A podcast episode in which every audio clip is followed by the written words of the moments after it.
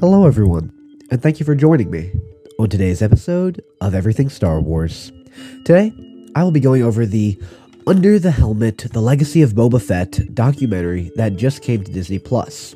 Now, if you missed it, uh, check it out if you got Disney plus, and if not, I'll be going through it well enough so that you won't really need to watch it if you don't want to, but if you get the opportunity, I still recommend it. It's a very cool documentary. A lot of uh, people are interviewed, like George Lucas, um, Ben Burtt, the sound designer for Star Wars, Joe Johnston, who was uh, one of the original illustrators for Star Wars, all these uh, very big names in Star Wars. And then, of course, Dave Filoni, Kathleen Kennedy, some of the newer names.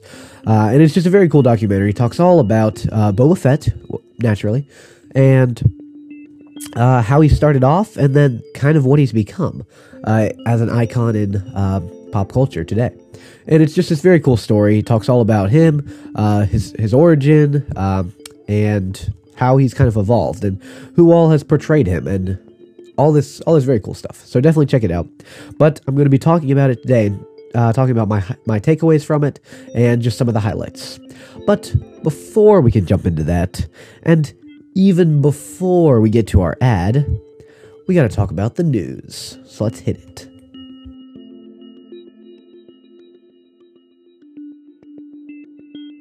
Alright, not a lot of big news this week, but we got some good stuff. So first off, we got uh, several new uh, previews for upcoming High Republic uh, novels and comics, including a preview from uh, Mission Uh, to Disaster, Mission to Disaster, featuring uh, Vernestra Rowe, and uh, preview for that, and a preview for the High Republic Adventure comic, issue ten, and the uh, High Republic Monster at Temple Peak, issue four. And issue four is going to be the last issue in that uh, mini arc, so very cool previews there. If you're interested in that, uh, check it out, star wars dot com.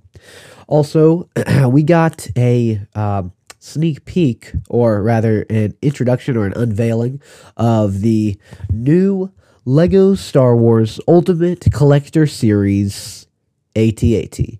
And this one's got like six thousand pieces. It's like two feet tall, which is just insane. And it's got a bunch of cool characters. It's got a bunch of snowtroopers. Of course, General Veers, A T A T pilot, uh, driver, and of course, Luke Skywalker. So you can you can blow it up.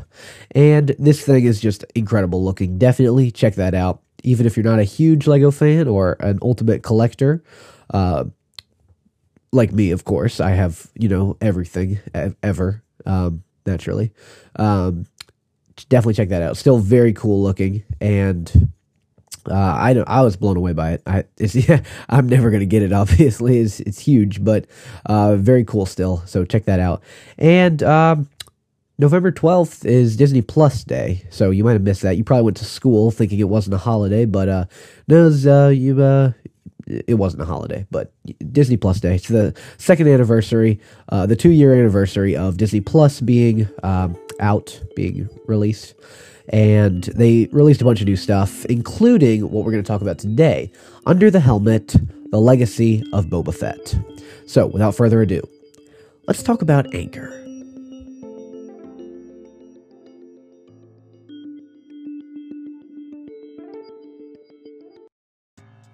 Now let's dive right into this awesome documentary about Boba Fett.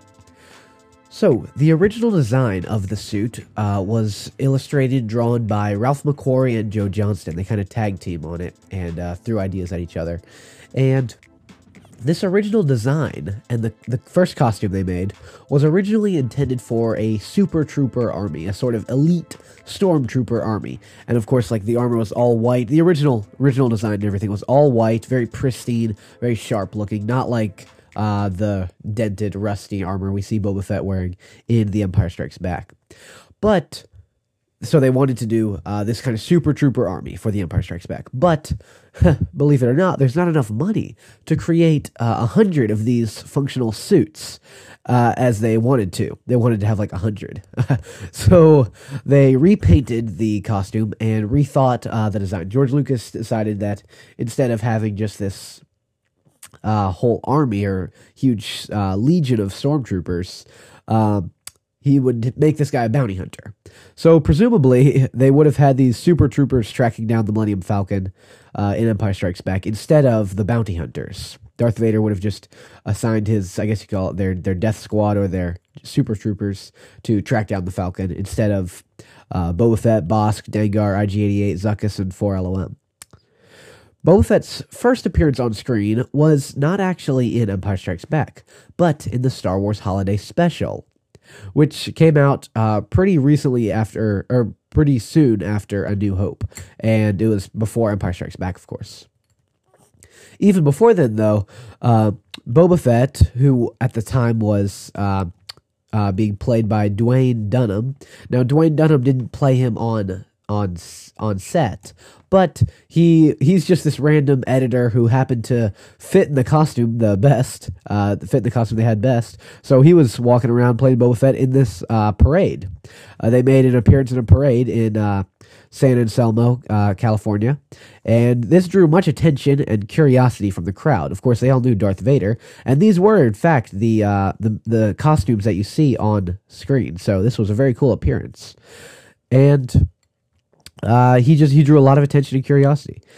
Despite his mere four lines and just over six minutes of screen time, six minutes thirty-two seconds to be precise, uh, in the original films, Boba Fett was immediately a fan favorite. And what they were saying, what their takeaway in the documentary was that much of his infamy and notoriety is due to his anonymity and overall mystery. People liked him because they didn't know a lot about him, right? So. And he, he, even though they uh, didn't know a lot about him, he provided an ominous sense of intensity, uh, fear, and outlawishness, outlawishness to the audience. He's uh, a Western gunslinger with futuristic gadgets and with the sole purpose of instilling dread wherever he went.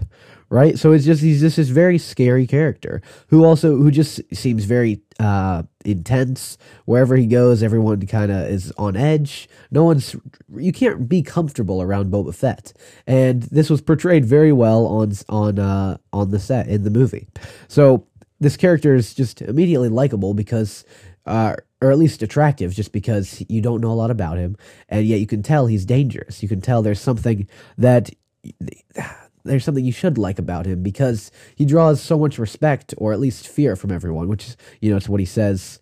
Uh, he wants to, he intends to rule through uh, respect, not through fear like Jabba. That's what he says he wants to do in the uh, Book of Boba Fett trailer. So I think he does this very well, and he draws a lot of respect from the audience as well, I think. Uh, he's just a very cool character, very mysterious. He has no background, which George Lucas was fine with. He didn't feel like he had to give characters, give every character a background. So Boba Fett worked very well because he's just this uh, intimidating, menacing character. You don't know anything about him, similar to how The Mandalorian was at first, but through... Right, but it's different with The Mandalorian because he, he did gain a background as the show progressed. So... Boba Fett you know nothing about, really, until, you know, the prequels came out and uh, we learned he was just a clone of Jango Fett. But uh, several people uh, have worn the Beskar suit and played the legendary hunter, and the one we see in Empire Strikes Back is Jeremy Bulloch, who was the, uh, I believe, the stepbrother of one of the producers of Empire Strikes Back. He was an actor at the time, a uh, theater actor, um, and... They got him in, and he, fun fact, also played an unnamed Imperial officer in Cloud City and a pilot in Revenge of the Sith, just two unnamed characters, as well as the legendary Boba Fett. Bullock loved the role and the fans, and he was always ready to take pictures with the people and uh, his, his fans, Boba Fett's fans, and sign autographs with them. So then, in the prequels, a young Fett was played by Daniel Logan, in both Attack of the Clones and in the Star Wars, the Clone Wars T V series. And Logan had a great relationship and great chemistry with Temuera Morrison, who played Jango Fett, Boba's father. Now, Morrison plays Boba Fett in The Mandalorian and in the upcoming Book of Boba Fett series. And Morrison is a great actor, uh, not only with Boba Fett, but just in general. Uh, Jango Fett, uh, of course, uh, but just in general. He's a very good actor. He really he really uh, became the role of of course, Boba Fett, but also Jango Fett in Attack of the Clones. And he just did a very good job with that. So it makes sense that now he's the clone of the person he played before. It makes sense that he'd be able to do that very well.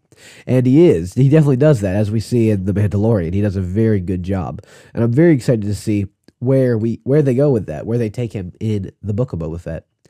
So lastly, what this documentary touches on is uh, this guy up in California. And he's basically this collector, super nerdy guy who's got like the biggest collection of Star Wars memorabilia, according to uh, Guinness Book of World Records. So he's just, you know, an awful person, making me really jealous. But apparently he's got a ton of Boba Fett stuff. And he's one of those guys who's got like... Um, like all the, you know, the broken stuff, because it's like collector's items, and all the def- uh, defective stuff. So, you know, he's just, uh, you know, he, uh, he's one of those guys, right? I only collect like the most pristine Boba Fett merchandise, which I definitely have a lot of in my ranch, Rancho, Rancho Boba Fett. His is called Rancho Obi-Wan. So yeah, very cool stuff. Uh, I'm, I'm, You're you're jealous. I'm not jealous. You're jealous. Anyway, it was a very cool documentary. Uh, learned a lot about Boba Fett, a lot about his origins. I definitely recommend it if you're interesting in if you're interested in uh, learning more about Boba Fett from just what I highlighted from this. And what's very cool, what's so cool about it is that it's it's it's all this stuff is coming from the original people who were there. All, Jeremy Bulloch, unfortunately, uh, passed away last year, so he wasn't uh, able to be interviewed. Um, but Temuera Morrison was interviewed. Uh, Daniel Logan was interviewed. Uh, uh, was it? Yeah, Dwayne Dunham was interviewed. All of these guys who are, who worked on the original Star Wars movies, which is just so cool. Because these guys, this is from forty, forty, forty years ago that these guys were working on Star Wars and creating Boba Fett, and they got to interview, they got to be interviewed. So now we get to see get their personal opinions on it. George Lucas, Ben Burtt, um, Joe Johnston, and then of course Dave Filoni, Kathleen Kennedy, uh, and more and more people. Uh, and it's just some of the coolest stuff. Hearing about Boba Fett, one of the most legendary bounty hunters and outlaws in the galaxy, uh, from these people who really are some of the most legendary uh, film producers, film. Uh, movie workers, you know, in in our world right now. And I just, I really enjoyed this, and I hope you will too if you decide to check it out. Thank you so much for listening to this episode. Uh, I hope you enjoy. Definitely try to tune in uh, tomorrow and Thursday. I'll try to get you the final installment of the War of the Bounty Hunters comic book series. Uh, so that's issue five tomorrow. I'll try and get that out to you.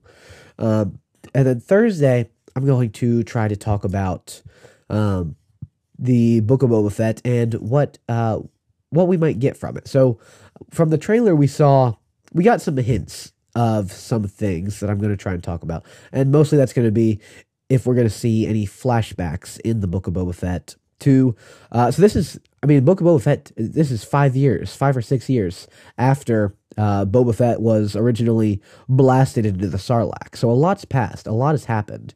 And I hope we'll get to see some flashbacks. And I think Something, some things in the trailer suggest we might. So hopefully we'll get to see that. Uh, on Thursday, I'm going to explain how Boba Fett survived the Sarlacc and what might have happened to him, how he got to the point where he was, as we see in The Mandalorian. So try to tune in then. I know I use the word try a lot, and I know there is no try. There's only do or do not. But, you know, do your best to tune in. I'm going to do my best to get these episodes out. And if I do, check them out. Let me know what you think at my email, which is, of course, in the podcast description and the episode description. If you haven't already done so, then please subscribe on Apple Podcasts or Spotify or Anchor or wherever it is you listen to this podcast. Thank you so much. I really appreciate it. And until next time, may the Force be with you.